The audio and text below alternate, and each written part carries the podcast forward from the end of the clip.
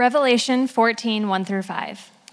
Then I looked, and there before me was the Lamb, standing on Mount Zion, and with him 144,000 who had his name and his father's name written on their foreheads. And I heard a sound from heaven, like the roar of rushing waters and like a loud peal of thunder. The sound I heard was like that of harpists playing their harps. And they sang a new song before the throne and before the four living creatures and the elders. No one could learn the song except the 144,000 who had been redeemed from the earth.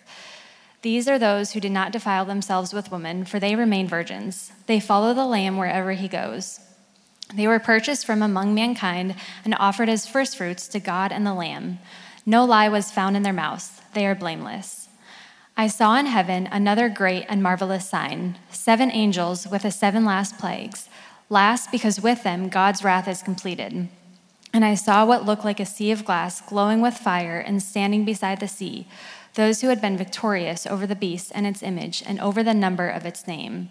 They held harps given them by God and sang the, sang the song of God's servant Moses and of the Lamb. Great and marvelous are your deeds, Lord God Almighty.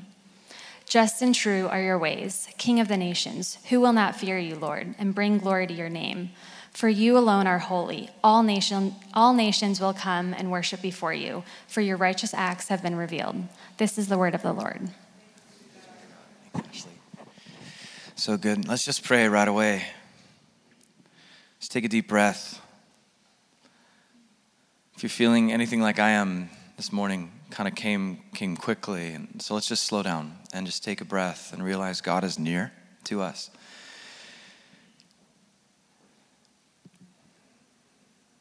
Thank you, God, that you are near to us. Against the pace of our lives that seems to want to devour us, we slow down. We resist in holy peace, peace that passes understanding, doesn't make sense. And yet, that's the kind of peace you say you give. So, we're here to hear to listen. And not just in one ear, out the other, but to respond. And to respond in a way that's worthy of how good and great you are.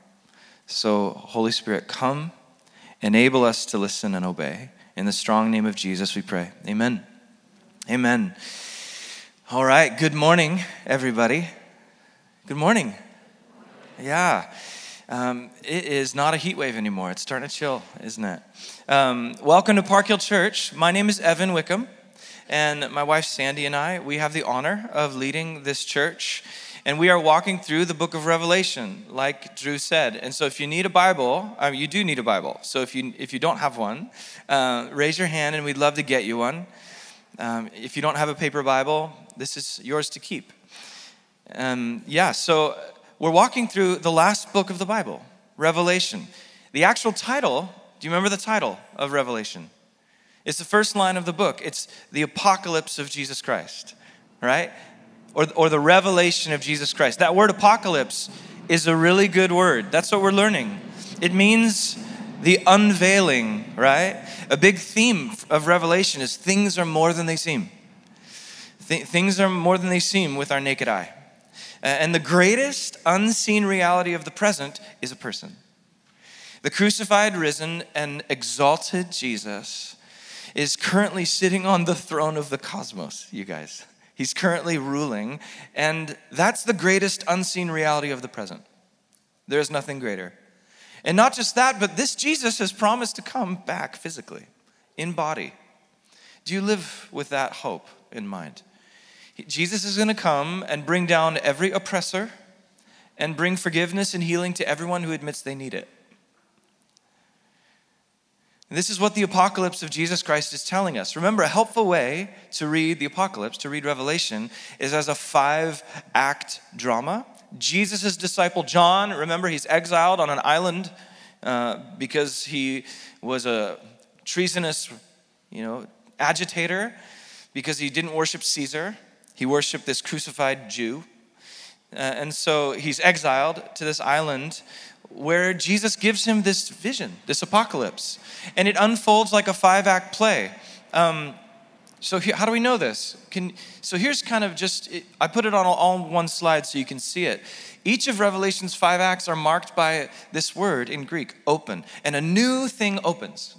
A new, deeper thing opens. So, Act One, you see Jesus' hero shot, and then he gives his messages.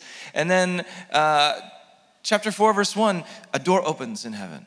So you enter heaven, and then Act 2 starts. You see heaven's throne room, and then verse 11, chapter 11, verse 19, God's temple opens. You go deeper. It's like that C.S. Lewis quote further up, further in. It's like an onion. When you peel a layer back, the inside is bigger than the last. And so, so this is what it's like in the unseen realm. And then open, open, open. So you can see it there. And today, um, this, is, this is where we're at. We're at Act 3. We come to the end of Act 3, where the bad guys are coming out to play. Satan and his beasts if you remember last week, Satan manipulates political and spiritual powers all over the world and all over governments and ideologies. And, and Satan uses these things to do everything he can to steal worship from the Lamb. And the ringing question throughout Act 3 is who are you going to worship? There's plenty of options. And every human worships. Every one of you will worship this week. Because to be human is to be a worshiper. We can't help it. Unlike any other creature we know of in the natural world, humans have to function with a sense, with a model of what's real, of what's really real. We can actually think of what's not real and say, no, that's not real. We have no evidence that animals can do this. We can actually imagine unreality and distinguish it from reality and live into reality instead of unreality. And we express this as a worldview, and we express it with language, and we express it with a sense of what's right and just. So whatever, so whatever we believe is capital really, capital real, that's what we worship. That's the thing that shapes everything about your life. And this is what Revelation 12 through 15 is asking us. Who will it be? Who gets your worship? So it's no surprise then that the whole drama of Revelation is filled with worship songs. 17 or 18 songs by my count. You can go through and see all the little indented poems in Revelation. It's full of hymns and choruses because this book is all about worship. Who's going to get yours? Who's going to get your worship? These, and these songs, these 17 or 18 songs in Revelation, they've inspired countless thousands of other hymns that have been written throughout church history. Have you ever wondered why we sing in church? Like you just did it for 20 minutes I don't know how enthused you were to do it. Maybe you were super pumped. I actually think Park Hill Church, you guys are a very singing church, and it's beautiful to behold. I, I, I've, Sandy and I have traveled in many places and led worship in many contexts, and we've heard different kinds of worship happening. And I believe more than ever that a healthy church is a singing church, most often. A healthy church is a singing church, and you're a singing church. It's beautiful to behold. But have you ever wondered why Christians do this? It's kind of strange. Like we're kind of this anomaly, this outlier in culture, right? Like no other major religions encourage, let alone command everybody to like pipe up and sing, you know? That's not a thing. You know, think of the other religions. They have like trained pros singing in their rituals and, and singing from their um, mosque towers and things. They're like professional vocalists, you know? Even outside religion, think of concerts. Where do people sing all at once? Maybe a concert, maybe if you've been to like a big concert where everybody knows the song, but even that's different because in a concert, not everyone is primarily there to sing together, but to listen to a specific artist sing, right? You don't just pay to go to, I mean, karaoke is kind of different, I guess. But, but that's still one person making a fool of themselves. Um, but, but, but, but in a concert, it's one artist. And unfortunately, that line between celebrity and worshiper has been blurred by the Christian worship industry a little bit. Um, but be that as it may, the centered singer performing for a crowd, that's specifically not what's going on in the worship moments in the Bible or in historic church settings. So, why do we do this? Why do we sing? Like all of you, belting it out, like whether you th- think you're a singer or not doesn't matter at that point. That's so weird. Um, so uh, you know most of us don't even sing like norm we would never sign up for a choir or, or, or when you do sing on your own it's like rocking out in a car alone and then someone sees you and you're mortified you know? Um, so why do we sing? The reason comes to us in revelation 14 and 15 what ashley just read. And, and what we're going to see is from the beginning of god's family story whenever god reveals who he is what he has done and what he's going to do whole family singing is always a primary response. This is just how God's family works. This is how we roll. In this house, this is what we do, is what God says. So when we humans, when we wake up to what God has been up to and how good He is deep in His soul, uh, we join creation with singing, specifically singing, not just a metaphor, but with our voices. And, and when we do this, when we sing all together, we're supposed to realize oh, this singing is more than singing. Remember, things are more than they seem in this book. And this is what we're going to discover in our text. And I've been praying for you for the last 24 hours because this is like a heart message for me in a way. And, and it was very difficult to get this on paper this time uh, for me for many reasons. And one of them is because I really wanted to get to the core of what I think is happening here for us. And, and so let's, let's get into this. Revelation 14, verse 2. He says, John says, I heard a sound. That's the same Greek word as voice in chapter 1. I heard a voice, I heard a sound, like a roar of rushing water and like a loud peal of thunder. And the sound I heard was like harpists playing their harp. which, which is it? This is wild. Thunderous harps. That's the opposite of a harp to me. So, what is John hearing on the prison island of Patmos. He's hearing the music of heaven. And it sounds like waterfalls and thunder and professional harpists. And it turns out it's the sound of ultimate singing, is what this is. Keep reading, verse 3. And they sang a new song. This is what the ultimate singing was singing, this thing called New Song in front of the throne and before the four living creatures and the elders. And, and look, no one could learn the song except the 144,000 who'd been redeemed from the earth. So, oh, look, 144,000. Aha, we've, we've met them before, haven't we? So, you, if you've been journeying with us, first of all, uh, back in Revelation 7, 144,000, that's when we met this number. So, quiz 144,000, statistic or symbol? Symbol, good. Remember, all the numbers in Revelation are symbols, not statistics. So, does anyone remember what 144,000 symbolizes? Anybody? It, it, a lot is part of the definition, that's right. It's, it means a lot. A lot of what? A lot of the family of God. Boom, you guys are listening. So, it seems to me this 144 number is 12 times 12, which is all the people of God before Jesus and all the people of God after the 12 tribes, the 12 apostles. 12 and 12. This is all God's people, but then why the three zeros? Why 144? Zero, zero, zero. Well, because in Scripture, if you multiply a number by 10, it's a way of saying a lot. Jesus does this when Peter's like, How much are we supposed to forgive people that hurt our feelings or whatever? And he's like, Seven times? Peter thought that was a big number. Complete? Because it does mean complete. Do we forgive them completely? And Jesus like, Nope. 70 times seven, Jesus said. So Jesus added a zero to say more than you could ever think complete means, is how much you forgive. And, and so Jesus, and so Jesus through John is adding zeros. This is God's family, but it's more complete and more big and big and big. Three zeros bigger than you can imagine is God's family. This is all of God's rescued and faithful people singing this new song, this ultimate song. And, and, and look how John describes these singers. This is, this is us. He's talking about us. Verse 4 These are those who did not defile themselves with women, for they remained virgins. They followed the Lamb wherever he goes. They were purchased from among mankind and offered as firstfruits to God and the Lamb. And look, no lie was found in their mouths. They're blameless. Okay. What is John saying here? Well, he's describing them He's describing God's faithful, redeemed, rescued family as sexually faithful. They're sexually faithful, and they're not lying, And they're actually blameless. Does, wait, is John actually saying that the redeemed people of God have never had sex and never told a lie? No.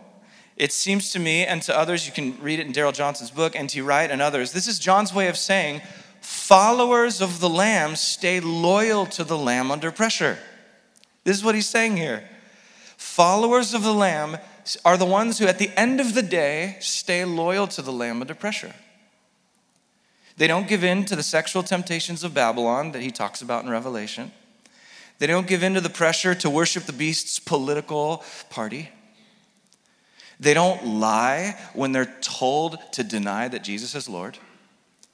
When push comes to shove, the Lamb's people speak the truth and they name the name of the Lamb who loves their souls. This is what the followers of the Lamb do. And then, accompanied by the music of heaven, they sing this thing called New Song, capital N, capital S, New Song. This is, this is what's happening here. You guys, if you are redeemed, if you're rescued by Jesus, then you are someone who sees Jesus clearly. The redeemed people of Jesus see him clearly and they sing. John's saying, when you see, you sing. This is why a healthy church is a singing church. When you see Jesus clearly, you sing to him. Do you see him clearly? I love uh, a couple months ago at Seek First Sunday, David Wade over here, he, he, he led one of the prayer movements and he just said, This is, it's time, it's time to step forward if you want to see Jesus rightly. Would you see Jesus rightly tonight? We just want to see him rightly, whatever that means. If, if you, as, as long as we demonstrate that we want to see him rightly, this is what God is looking for. It's like a Lord, I believe, but help my unbelief. Lord, I see, but help my unseeing. And when that, when that moment, when David led that moment, something broke open. One of my favorite moments in the life of our church. People began to cry out to God in a way that was new. New song. New song. Understand? So, do you see Jesus clearly? Do you see Jesus as the God who gave everything up to provide a way to cleanse your soul, get rid of your shame, and offer you forgiveness of sin and belonging in his family? Because according to John, when you see him, you sing to him. And you specifically sing this thing called new song. You guys, this phrase new song, it's powerful. New song, it doesn't just mean a new song you wrote or like the latest Maverick City song or whatever. Um, I, even though both those are awesome, right? Worship songs, listen to Maverick City, they're great things, 100%. But this is not what this means. It's not just saying, sing to the Lord a new song you wrote in 2022. The phrase new song is packed with meaning and it has the power to change the way we view our lives. So that's my prayer. That's why I'm that's why I'm like walking on holy ground preaching this message to you today. So this phrase, new song, the first time it shows up in Revelation is back in chapter 5, where we see, we open the door and we see the worship, first glimpse of worship in heaven. And here, here it is Revelation 5 9. It says, And they sang, there it is, it's a specific term. They sang new song, saying, You are worthy to take the scroll only the Lamb can fix everything and open its seals because you were slain, and with your blood you purchased for God persons from every tribe and language, people and nation. You have made them to be a kingdom and priests to serve our God, and they'll reign on the earth. So, so that's the first new song sighting in Revelation. And then all the way in Revelation 15, which is the last verse that Ashley read, we discovered that this new song has a title. The new song has a title. Here it is. Are you ready? Revelation 15, 3 through 4. They held harps given them by God and sang, here's the title, The Song of God's Servant Moses and of the Lamb. That has a ring to it, I think. It's like 11 words or something. So that's a long title by our standards. But, but that's the title of this of the new song that we're all singing. Every redeemed person. All 144,000 with three zeros. The song of Moses and the song, the song of God's servant Moses and of the Lamb. Why that title? The Song of Moses has quite a history, doesn't it? How many of you know the origin story of the Song of Moses? It's in the Bible, it's in the beginning almost, and it's a very common story. It's actually the first time we see God's people singing. First worship moment, first singing. Do you know the story? Anyone know? I don't know why I'm feeling like a classroom right now. I just feel, feel like pulling, pulling you guys out of your seats. So, so Exodus, Exodus 15, the Prince of Egypt, famous Red Sea. You've all seen Prince of Egypt, maybe. Mo- Moses and the Israelites pass through, and God delivers a bunch of ex slaves from a violent oppressor. And remember, the Red Sea parts after God performs all the miraculous plagues against Egypt and Pharaoh's gods. The Red Sea parts, the Israelites walk through to freedom. And what's the first thing they do on the safe side of the sea? Sing. First thing, God's first thing, not the second thing. The first thing God's people do when they re- discover their new identity as, oh my gosh, we're emancipated, we're rescued, we're redeemed, we're actually adopted. What does this all mean? We don't know. Sing. First thing they do is sing. And, and, and here's what they sing. Are you ready? Here's the chorus. The first lyrics to the Song of Moses, first worship song ever sung. You ready?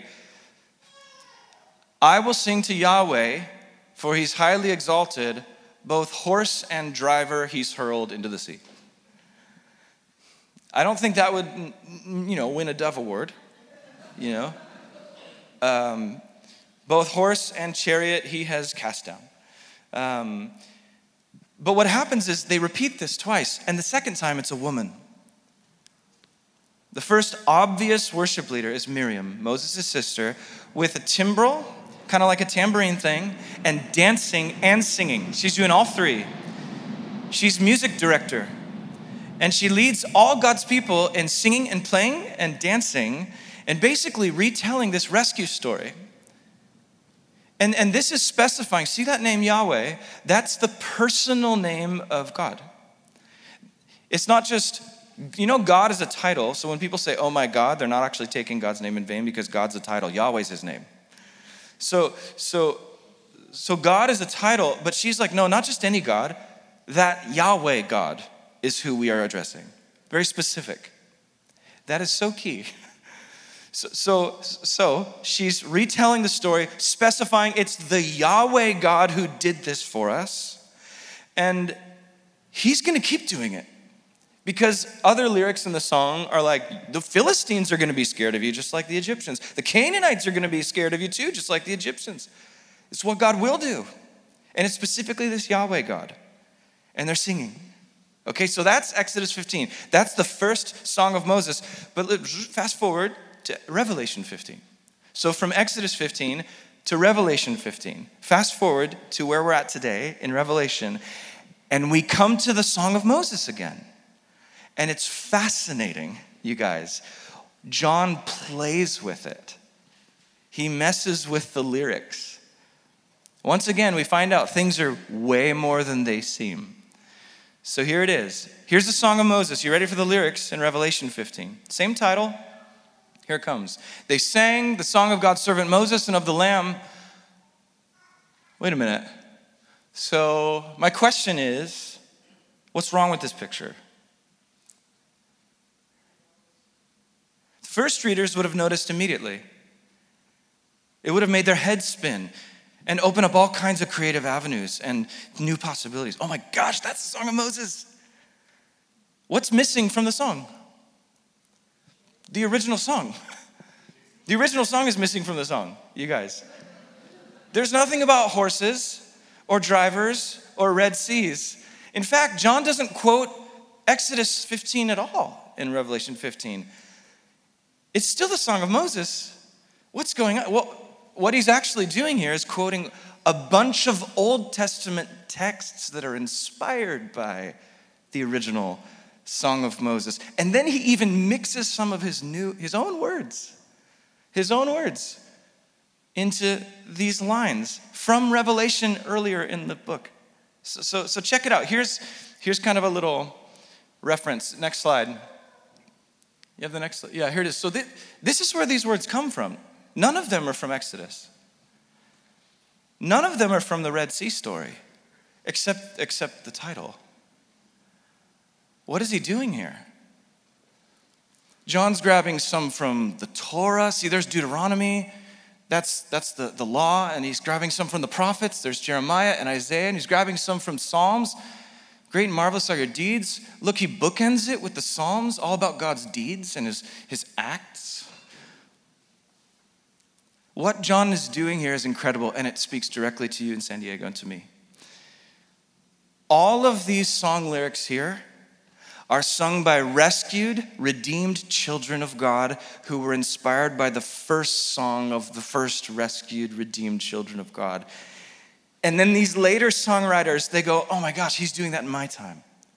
And they patch together their own song of Moses. Same core, new context. Based on the same faithful God, just like Carter sang today. I call upon the God of Jacob. I call upon the God of Moses and Mary and David. The same faithful God. But now in Revelation 15, it's like John's inspired by the whole story leading up to him, and he's patching together his own song of Moses for his own church family that's suffering under Caesar. And they're responding to God's faithfulness with the song of Moses. This is the point of the song of Moses. It's as if John is saying, Hey, there's a long line of Song of Moses makers, and you're part of it. You guys, you are part of this long line of Song of Moses singers. Here's the baton. It's your turn. It's your turn to sing the song. In fact, the Song of Moses was never about just the Exodus. In fact, remember what the title is now. What's the title? Slide 14. They sang the song of God's servant Moses and of the Lamb. That's the title now. Moses was God's servant. Just like all God's singers through all history are his servants, just like we're his servants, just like John is his servant.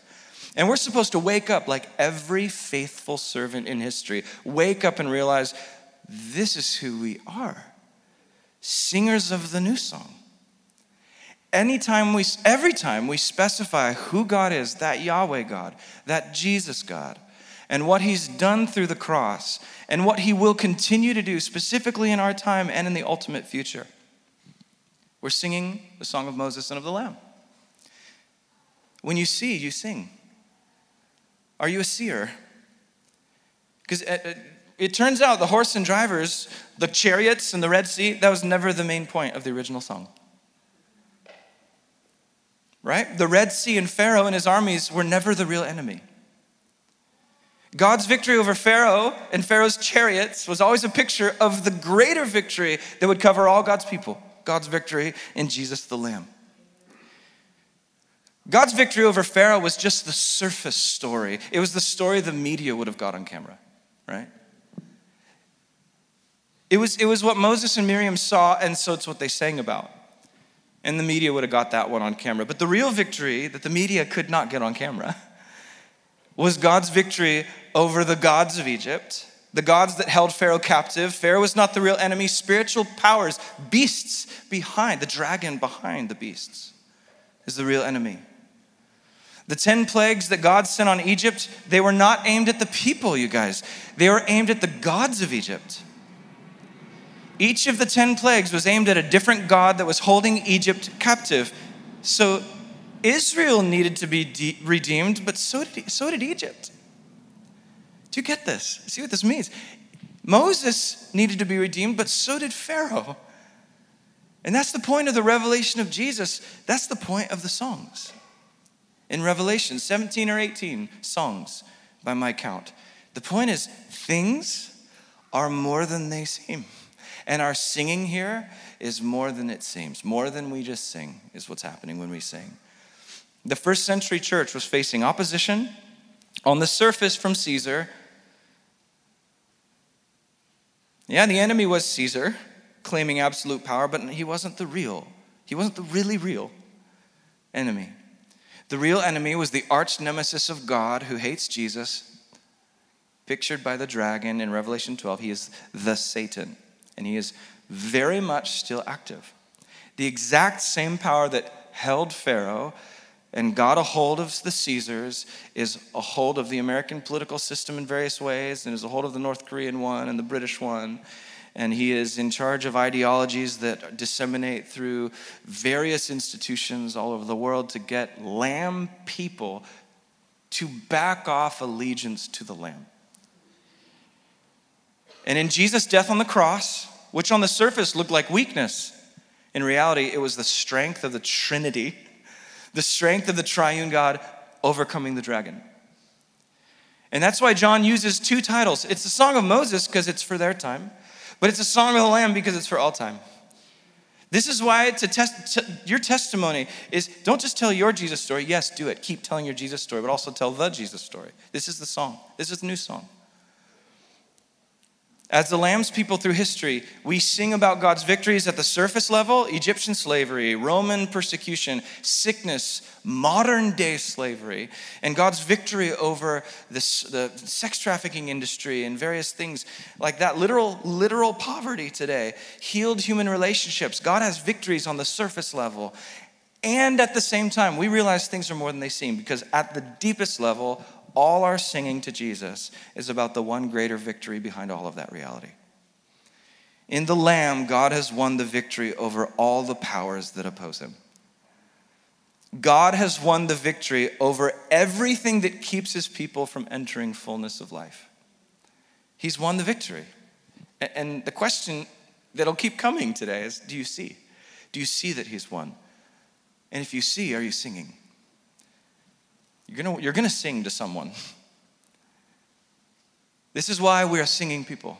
This is why Christians sing. And this is what it means to sing new song. Uh, the new song, so here's, here's what I'm saying. The new song, it's the old song transposed to the key of a new day. It's a new community of God's redeemed children responding to the same ancient rescuing love of God through Jesus, through both singing out and living out of who God is, what He's done, and what He promises to do. This is what the songs of Revelation, 17, 18 of them, this is what they're all showing us. So we're going to come out of this teaching. Obviously, we're going to sing. this is the primary, the primary moment, the primary application of a sermon like this is to engage your diaphragm very, very practically. You are an embodied soul and you are an ensouled body. You're both. Don't believe, don't believe the lie that you are, you are a, a soul that just has a body. You are an embodied soul and you are an ensouled body. You are a body. And you have this, you have this uh, capability given to you by God to engage your energy pack that is you embodied and, and force and preach to yourself through guttural acts like bowing and crying out and lifting hands and lying prostrate on your face and singing an, at an awkward decibel level, like singing loudly. In order to break through in the spiritual realm, you are an ensouled body and an embodied soul. Things move in the unseen when God's people enter the new song of the Lamb very practically through actual, literal singing.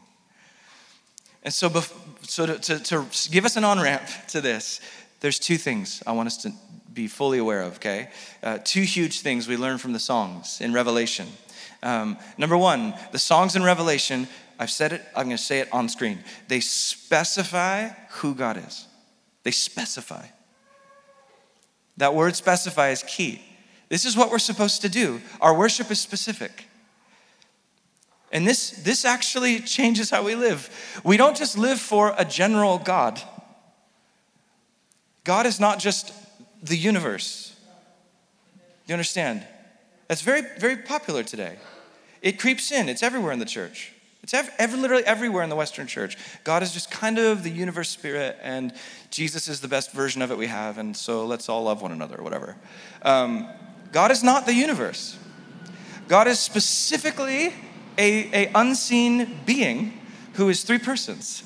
So uh, when Drew or Sandy or myself choose the songs we sing on Sunday, we are intentionally choosing songs that clarify who this person is and what he's done and what he says he's going to do.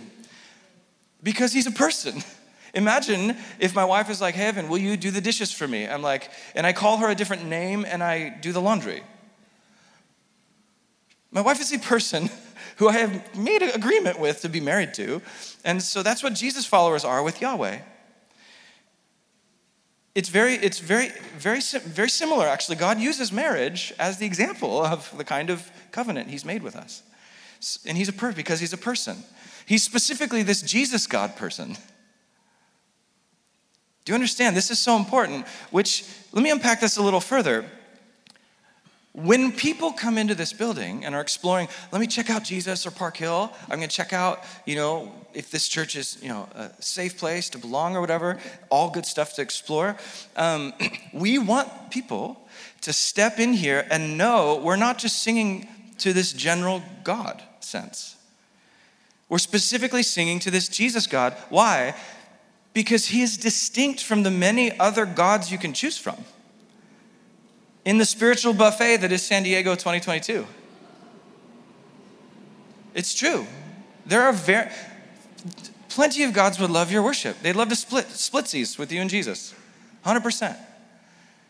If there's anything we learned from last week's teaching in Revelation, it's that Satan and the beast are also real beings, persons. Satan is a person. He's not a meme or a metaphor for just bad thinking in society. Satan is a person who is working overtime to impersonate the Lamb. Through alternative spiritualities, through anti Christian ideology, or through politics, getting your heart riled up and power, to hijack the worship of the Lamb's people. And so, you guys, very, very realistically, one of the ways you remind yourself who God is and what He does is through your own singing. It's very metaphysical what happens here, very mystical what happens through your singing. You're actually stealing back stuff that Satan once plundered and bringing it into the kingdom of light. This is why we end most of our Sunday gatherings with the doxology here at Park Hill. You guys, you know, praise God from whom all blessings flow. You know, we, that's like our song, right? I'd like to say it's ours, but it's like the whole church's. But so here's so here's the lyrics. Here's why we do this Praise God from whom all blessings flow. What does that mean? The God Jesus worshiped created everything. God is not the universe, He made the universe. Which leads us to line two Praise Him, all creatures. Here below, the God Jesus worshiped. What does that mean? It means that God is a personal creator who is other than creation. Because there's God and then there's here below. We affirm this with singing. And line three, praise him above, you heavenly hosts. Well, the God Jesus worshiped is to be worshiped by unseen beings.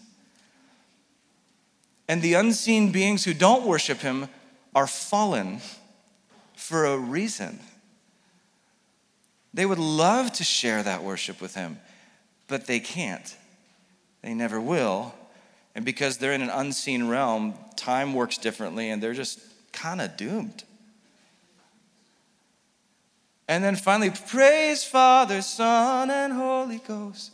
Well, the God Jesus worshiped is specifically triune, Trinity.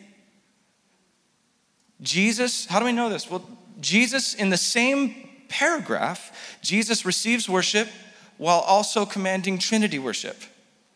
Baptized in the name of the Father, Son, and Spirit, and then they worshiped him. He's like, bring it. Why is this important that Jesus followers sing theologically accurate songs? Is it just so that we can like be arrogant about how theologically accurate we are? God forbid. That's when you do that, at that moment you lose your good theology because you become unloving. Well, is it so we can be like doctrine police on every new worship song that comes out from whatever? Is it so we can like nitpick every worship song out there and blog about it? Please don't do that. Seriously, don't, don't be a worship nitpicker or whatever. Um, here's why it's important for Jesus followers to sing theologically accurate songs. It's because this simply, Jesus followers are people who worship the specific God Jesus worshiped. Have you ever thought of it that way? That's what you're doing. You're following Jesus in your worship. Jesus, this is the mystery of Jesus being fully human and fully God. He both was human who worshiped the Trinity and was part of the Trinity. He's very unique in that way. In his humanness, we follow him. Jesus' followers worship the same God Jesus worshiped. That's why we want to know Jesus, because we want to know God. Because there's gods that aren't Jesus. You guys, this is wild. This is things aren't as, as they seem. Things are more than they seem. I was recently discussing this with a, friend of mine who fully deconstructed his faith. He was a worship leader but left Christianity. He's essentially Buddhist now. Um, and, he, and he believes God is the universe. And so I'm texting my buddy, and he's like, Evan, I'm curious, what's the danger in believing God is the universe instead of like a personal trinity or whatever? What's the danger? And my response was, for, well, for followers of, specifically for followers of Jesus, we're talking about, for 2,000 years, the danger in denying the Trinity and believing God is the universe is simply put to not know the God Jesus knew. The clearest way I can think to say it. That's a problem for Jesus' followers. You identify as a Christian and yet do not know the God Jesus knew. Jesus talked about those kinds of people. You say, Lord, Lord, and he's like, I, I never knew you. You're living out of some other character, some other being. Which leads us to the final question the second purpose of the worship songs in Revelation. And, and here it is, guys. We start, we end where we started. The, the songs are repeating the ultimate question who are you going to worship? Who will it be? Who are you worshiping now? Because you are. Who is it? Whether here on Sunday or Monday or through Friday night and what you value or what you do with your mind, your body, your relationships, your money, your life, my life flows from our worship. And the thing we, it, it flows from what we think is real, really real. And you can say what you believe is real, but what really reveals is how you live. And Revelation invites us to see the really real and realize, whoa, things are more than they seem, and then, and then sing. The greatest unseen reality at the center of the universe is a person, you guys. A good king. We talk about the kingdom. We love the kingdom and justice and equality for all. That's what the kingdom is bringing. And, and yet we don't get the kingdom unless we see the king and we sing to the king for who he is.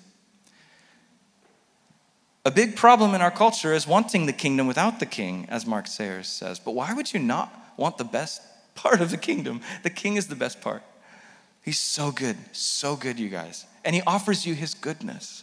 He offers you his spirit to become like him. Actually, partnering with his spirit is part of our worship, and we get to benefit. As we eat the bread and drink the cup, we actually become more like Jesus together.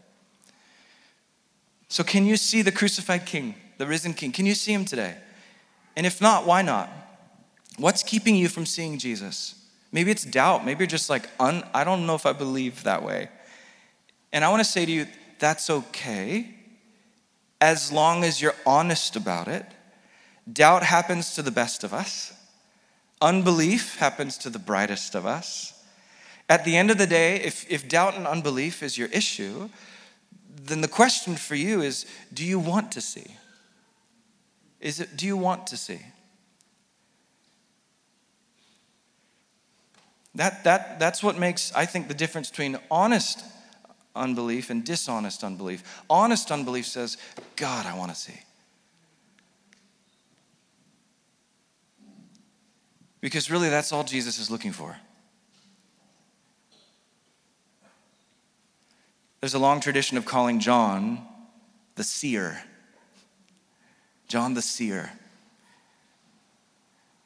Because he's just writing down what he sees. And Jesus shows John ultimate reality where Jesus is at the center of the cosmos. He's truly John the seer, so it's no wonder he's also John the worshiper. Are you the seers? Are you the singers? Let's, let's sing. We're going to sing now. And I would encourage you to put this last question in your mind. Uh, slide 22, the final one. Um, what has a hold on you that keeps you from entering into fullness of life in Christ? What is blocking your seeing? And do you want it removed? Do you want it removed? The most loving thing you can receive from Jesus is a removal of the vision block so you can see him clearly. He wants to reveal himself to you so desperately. And some of you are going to re see him. That's why we do communion. That's why we eat the bread and drink the cup every Sunday. It's to defog our lenses and to see Jesus again. Maybe it's more than that. Maybe it's more than just bread and cup for you. Maybe for you it is unbelief or it's doubt or it's confessing sin in a community that's safe, in a community that truly isn't going to freak out and worry about your confession of sin as if you're this horrible person, and they're not going to just devolve and wallow with you in your sin either. You know, that kind of community where it's like, yeah, I just did this thing again, I sinned, and everybody's like, oh, yeah, we do that too, and we're all just bad at it, and we're all just kumbaya. That's what I call wallowing together. It can feel encouraging because misery loves company, but it's not worshiping, it's wallowing, it's not worshiping. And so I, I, would, I would encourage you to worship through confession. Worship through saying, I don't believe, but I want to help my own belief. Worship by just saying, I, I receive. I receive the bread and cup, whatever it looks like to you, to say, I want to see clearly today. And sing the song of Moses, which is the song of Park Hill, which is the song of you in the 13th row or whatever. Seeing. Holy Spirit, come help us see Jesus. help us see Jesus. In his incarnation, he became human. In his crucifixion, becoming sin. In his resurrection, becoming the new creation maker for all God's family. Help us to see Jesus. So, before we come to the table, we have about 10 minutes, 15 minutes left in this gathering.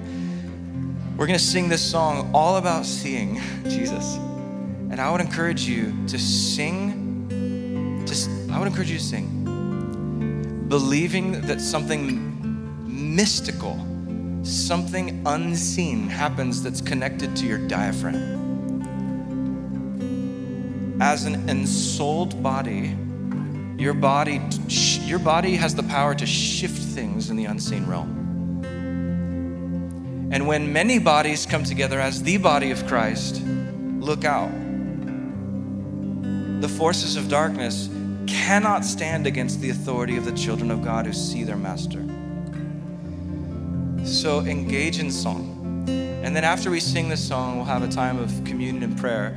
And the whole thing will take maybe 15 minutes. Um, so, what would it look like for you to sing? Holy Spirit, come meet with us here. Have your way. Whether we stand or sit or kneel or raise our hands, may you have our voices now shift something in the atmosphere. May Satan have no territory here. May you bind the hand of the enemy from deceiving your children from seeing the Lamb's beauty and for sabotaging their own faith in the Lamb, trading it for beastliness. God, have your way in your people. Show us where we are seeing unclearly. In Jesus' name. Let's all sing.